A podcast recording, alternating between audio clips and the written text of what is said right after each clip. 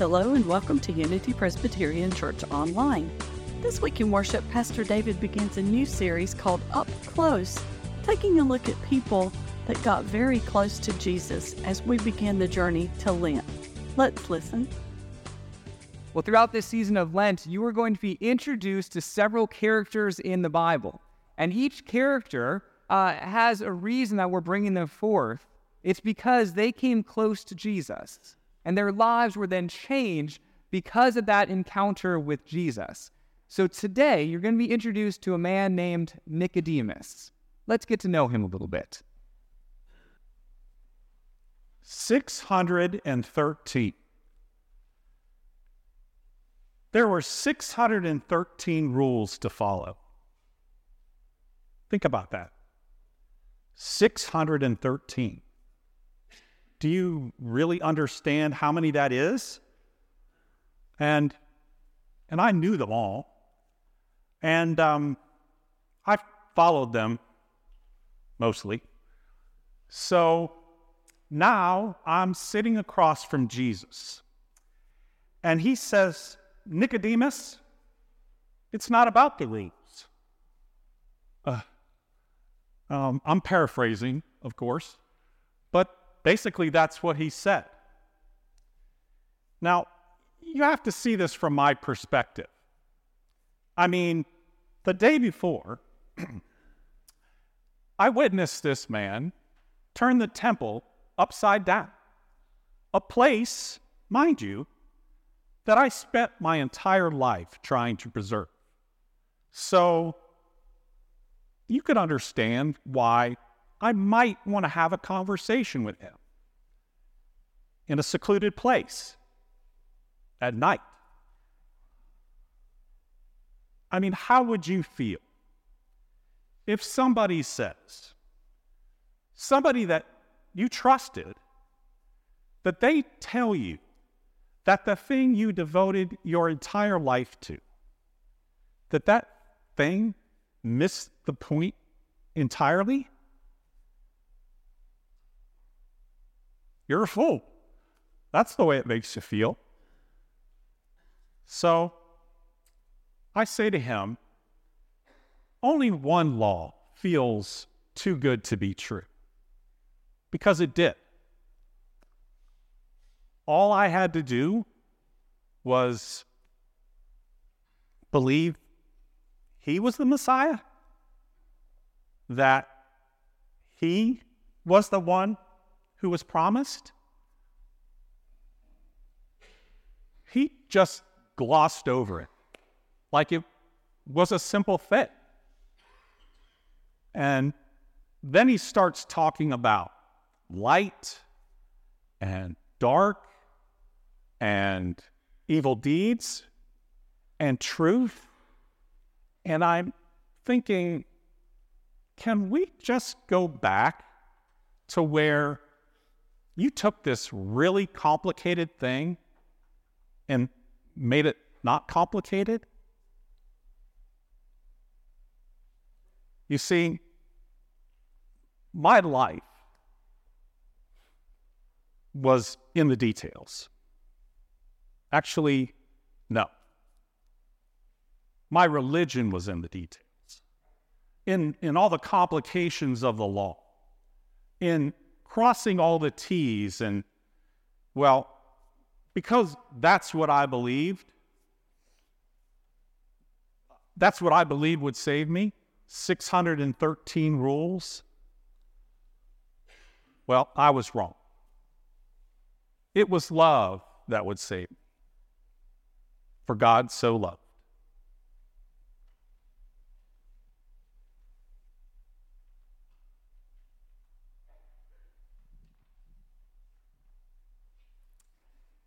The new series that we're starting throughout the season of Lent is called Up Close because over and over again in the Bible, we see that people's lives are changed when they become up close to Jesus. Not when they keep Jesus at a safe distance, at an arm's length, but no, it's when they go to Jesus that their hearts are really transformed. And that's what I hope for us this season of Lent, is that it's going to mean something different for every one of us, but that you can decide to take that next step towards Jesus. That you can get a little bit closer to the presence of Christ and allow Christ to then do his work in you, to be slowly changed by that. That is really the goal of this. So, the first person that we're going to study today more uh, in full is this man you just saw, Nicodemus. Because Nicodemus got up close to Jesus and his life was different because of that. So I hope uh, you picked up a couple of things uh, based on what Nicodemus just shared with us. Uh, the first that I really want to highlight was that Nicodemus was trying his best to be a faithful and devout person uh, in the way that he was taught to do so. Yet his faith depended on following this inordinate amount of rules 613 of them. Can you imagine? If you came here saying, okay, faith and, and having God be pleased with me, that's dependent on me following all of these rules perfectly. Can you imagine the pressure that that would put on you? It was less faith and more legalism. And yet, this is what he did. This is what he changed his life around uh, in order to try to be faithful to God. And yet, Nicodemus found something very intriguing about Jesus. There was something very interesting about Jesus because he taught that it wasn't about that. He taught that it was about a relationship with God, a relationship that's based on grace and love from God towards you and not following all of the rules perfectly. And so Nicodemus visited Jesus at night when no one else was going to be around because Nicodemus was a Pharisee, which meant that he was one of the religious leaders. He was one of the ones who taught the other people this is what you must do. These are the rules you must follow if you are going to be faithful to God. And yet now he's beginning to question that. He's beginning to wonder, was I wrong in teaching this? And so he sneaks out at night and approaches Jesus up close because he has questions about his faith. Okay, that's the premise for us, but apply it to yourself for a second because I'm sure that you've got questions about your faith as well. We all do, and those questions will not be answered if we stand at a distance from Jesus. Uh, one of the things that this series is trying to put in our, our place here is that we, like Nicodemus, should boldly take that step towards Christ to say, okay, here are my questions or here is what I'm seeking in my faith right now. Can we be like Nicodemus? So Nicodemus approaches Jesus and begins to say, Okay, teach me what you say faith is. What I would like to do now is study a couple of the, the responses that Jesus makes.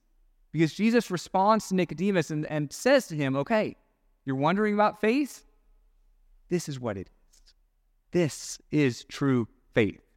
And so I'm going to pick it up in chapter 3 of John in verse 3, because this is Jesus' first teaching to Nicodemus. Jesus said, I tell you the truth.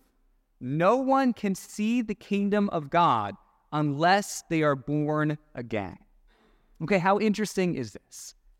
Because Nicodemus has come to him and has asked him, Tell me about God. If you claim to truly know God, then, then, then where, where is God at work in the world according to you, Jesus? And Jesus has this amazing teaching. He says, okay, if you really want to see the kingdom of God at work in the world today, you have to have the right eyes. The right eyes to truly see it. Because what Jesus is teaching here the wor- is that the work of God is largely invisible, just like God. But a certain kind of people can be trained to see it. Jesus calls those people born again. Uh, the literal translation from the Greek is born from above. But whatever term you want to use, what Jesus is teaching here is that to see the kingdom of God, to truly see it, requires a spiritual transformation within your heart. It requires a person to open up their heart to God. It's a rebirth a reorientation. It's an awakening to something new that's happening in this world. Yes, when you give your life to God, it is like you are opening up your eyes to a whole new world of possibilities. So, do you want to see the kingdom of God? Uh, do you want to see with your own eyes the work of God in the world? To see God at work, Jesus teaches, requires this inner spiritual transformation. Now, at this point, do you think Nicodemus is intrigued? Because for Nicodemus, he said, no, no, no. It's about following the rules. It's about pleasing God. It's about trying to be as perfect in my faith as possible. But Jesus is saying now, no, it's not that at all. It's about a change in your heart, it's about an inner transformation. And Nicodemus begins to wonder how is it that you know this? Uh, uh, how, Jesus, can you say this? How do you have the authority? And so a little bit later on, this is what Jesus says to him about his own authority. He says, No one has ever gone into heaven except the one who came from heaven, the Son of Man. Now, the Son of Man is the title for Jesus. And so this would have been what we call today a mic drop moment you just drop that mic and Jesus could just walk away because, oh my goodness, what do you say to that? I mean, Jesus just proclaimed that he can speak truly about faith and about the kingdom of God because he is the, is the only one who has ever been in heaven and who has come from heaven to earth. He can speak about the heavenly things because he has been in heaven himself. No one else can claim that. No one else has that unique authority but Jesus. And Jesus then goes on to say, And I came from heaven not only to teach you, but there's a, another reason as well. There's a specific purpose about why I came to earth, which he shares in the next verse. He says, Just as Moses lifted up the snake in the wilderness, so the Son of Man must be lifted up, that everyone who believes may have eternal life in him. So Jesus is referring here to a story that a religious leader, like a Pharisee, would have known very well. It came from the Old Testament book of Numbers. And it was when the Israelites were, were journeying in the desert. They were out in the wilderness and they were attacked by poisonous snakes. So, G, so God tells Moses, Here's what I want you to do I want you to form a bronze snake. And I want you to put that snake on a pole, and then I want you to hold it up. And whoever sees that bronze snake, well, they will be healed. They will be given life, even if they were bitten by a poisonous snake. Now, this image of a snake around a pole, it's become a universal uh, image of healing. Take, for example, the flag of the World Health Organization. What do you see right in the middle of that flag? It's become this symbol of healing. So Jesus is using this analogy from the Old Testament that would have been very familiar to Nicodemus. And he's saying, just like God healed people back then and gave them life by the bronze snake being lifted up, so now God is also going to bring life but something else is going to be lifted up. It's going to be Jesus Christ. And it's not going to be just a physical life that you're given back, it's going to be eternal life that is given to anyone who looks upon Jesus as he is lifted up. So, natural question must be how is Jesus going to be lifted up? How is Jesus like that bronze snake? And the answer is that he's lifted up on the cross. It is on the cross and through the cross that Jesus is going to provide this eternal life to the world. Yes, Jesus came not only to teach, but also to be lifted up on the cross. What do you think the significance of that is? Well, in the very next verse, that's what Jesus shares with us. He says, For God so loves the world that he gave his one and only Son, that whoever believes in him shall not perish, but have eternal life. Do you have that verse memorized? Because if not, today's the day. That is your homework. I hope you go home and memorize this verse because it's foundational. It's foundational for who we are as Christians. And it was shared for the first time in the middle of the night to a Pharisee who snuck out to learn more about Jesus. On Wednesday nights, I teach our middle schoolers, and we call ourselves the group 316 students. And that's based off this verse, John 3:16. And the thinking behind that was okay, middle schoolers are beginning to really create this faith on their own, right? It's apart from their parents. Parents just saying, This is what I want you to believe. And it's now them saying, What is it that I believe for myself? And for that to happen, for that process to happen, they need a foundation to build their faith upon. And this is the foundation. It is John 3:16 and crazy games with balloons. You got to have them both to really snatch those middle schoolers' attention. And so I challenged every middle schooler, there were 10 of them that first night, and I said, if you memorize this, this one verse, then I'm going to get you a candy bar. And every single one of them memorized it. Now, I'm not guaranteeing you a candy bar, but I also really encourage you to memorize this because this, throughout this season of Lent, is what we can build our faith upon this understanding of Jesus. So he shares this with Nicodemus.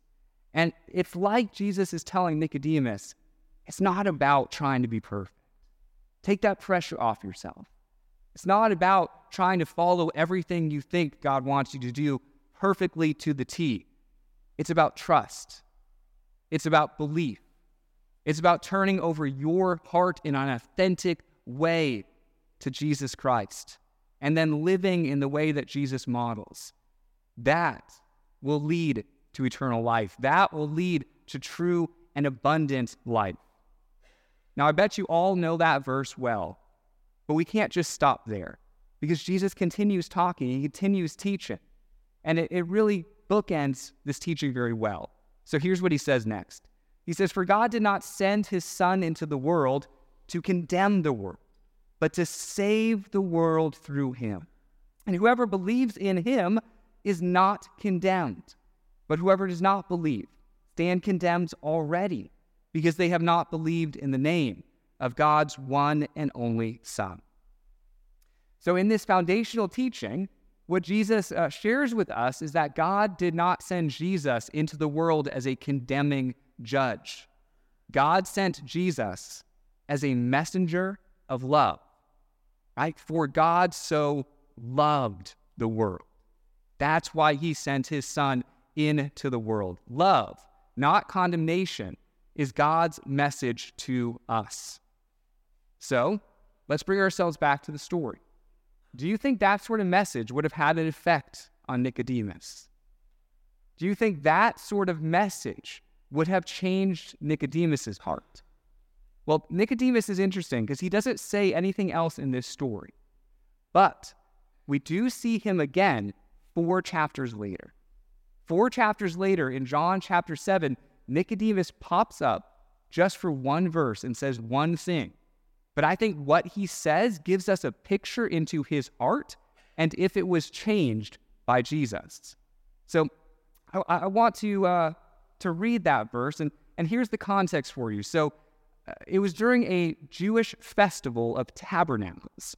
And uh, many people, many Jews, would have a pilgrimage back to Jerusalem uh, each year to celebrate the tabernacles. Jesus also went, but he went in secret because he knew that if the Pharisees, right, people like Nicodemus, if they saw Jesus, they were ready to arrest him and send him onto the cross. But Jesus knew his time was not ready yet. So he goes in secret, but then on the very last day of the festival, Jesus just can't help himself. He just has to teach. And so he goes right there in the temple courts and he begins to preach. The Pharisees see him. They spot him. And so they send the temple guards to go and arrest Jesus, and the temple guards refuse. They don't do it. And that's where I want to pick up our story. It says the temple guards went back to the chief priests and the Pharisees, who asked them, Why didn't you bring him in? Meaning, why didn't you arrest Jesus? He was right there in our grasp. And here's what they said No one ever spoke the way this man does. Yes, the guards were convinced by the words that Jesus said. Uh, they were so convinced that what Jesus says was true that they refused to arrest Jesus in that moment. Uh, remember, these are the temple guards, not the Roman guards. And so their bosses were the Pharisees. And they are choosing to disobey a direct order from them, from their own bosses, because they're so convinced at those words that Jesus was teaching in the temple courts. To which the Pharisees replied, You mean he has deceived you also? The Pharisees retorted. Have any of the rulers or the Pharisees believed in him? No. But this mob that knows nothing of the law, ah, there is a curse on them. That is such a condescending comment, isn't it? Because the Pharisees were really the ones with all the, the learning, the education, and the knowledge of the law. And they're referring to everyone else as ah, just the mob, that uneducated mob. They don't know anything about Jesus. Don't believe them. They're saying, Has any Pharisee, any one of us, believed in Jesus? Nicodemus is in that room. As they're having this conversation, Nicodemus is in that room. And don't you think his mind is going back to that night? That night that he snuck out and heard from Jesus. That night that Jesus shared with him listen, it's not about following these rules, but it's God's love that has come into this world for you. Do you think he's considering all of this and wondering to himself, should I stand up? Should I tell them I've met Jesus? And Jesus is not a rebel or a heretic. I believe Jesus is Savior. Do you think that Nicodemus is bold enough to be able to do that? Well, the answer to that is kind of. Here's what he does Nicodemus, who had gone to Jesus earlier and who was one of their own number, meaning a Pharisee, asked, Does our law condemn a man without first hearing him to find out what he has been doing? Okay, so this was the opportunity for Nicodemus to tell them, You're in the wrong. But he doesn't quite do that. He takes a, a half measure, doesn't he? He asks them a probing question to say, Is it against our law to just arrest Jesus, to condemn him without even talking to him, knowing that that is against the Jewish law? Well, they decide to turn on him too. They replied, Are you from Galilee too? Look into it, and you will find that a prophet does not come out of Galilee. There's an implicit threat in that question. Are you from Galilee too? Meaning, are you like Jesus, Nicodemus? Because if you're like Jesus, then you may end up at the same fate that we know Jesus is going to end up with. Nicodemus is silent after this. We don't hear from him again in this conversation. He refuses to challenge his fellow leaders. And so the question that I want to pose today is Did Nicodemus fail? And I don't really think so. I don't think so. And here's why I truly think that Nicodemus's heart was changed by becoming up close to Jesus that night. But I believe that fear got in the way of him fully embracing that spiritual transformation that was happening within him. His fear of what his fellow leaders would have done to him and his own physical safety if they knew that he was supporting Jesus. And that was too much to overcome. So let's apply this once again to ourselves as we begin this Lenten journey, as we are seeking to get up close to Jesus, what fear is getting in the way of you fully embracing Christ? What is holding you back from taking that step that your faith is asking you to take, that is pushing you to take? I read this story and I say, I don't want any half measures. I, I don't want to stop where Nicodemus did. I want to keep going. I want to learn these foundational truths that Jesus taught us and say, Great, that's my foundation. That's how I want to live my life. Let's keep going. because God so loved the world that he gave his one and only Son, that whoever believes in him shall not perish, but have eternal life. There is no greater news than this. This is the foundational, transformational news that we are given in this passage. And so let's be like Nicodemus. Let's boldly approach Jesus, but then let's not stop there. Let's live our entire lives in response to these words from Jesus. Amen. If you would like more information about Unity Presbyterian Church, please visit our website at www.unitypres.org or visit us on Facebook. This is the Unity Presbyterian Church podcast. Have a great week.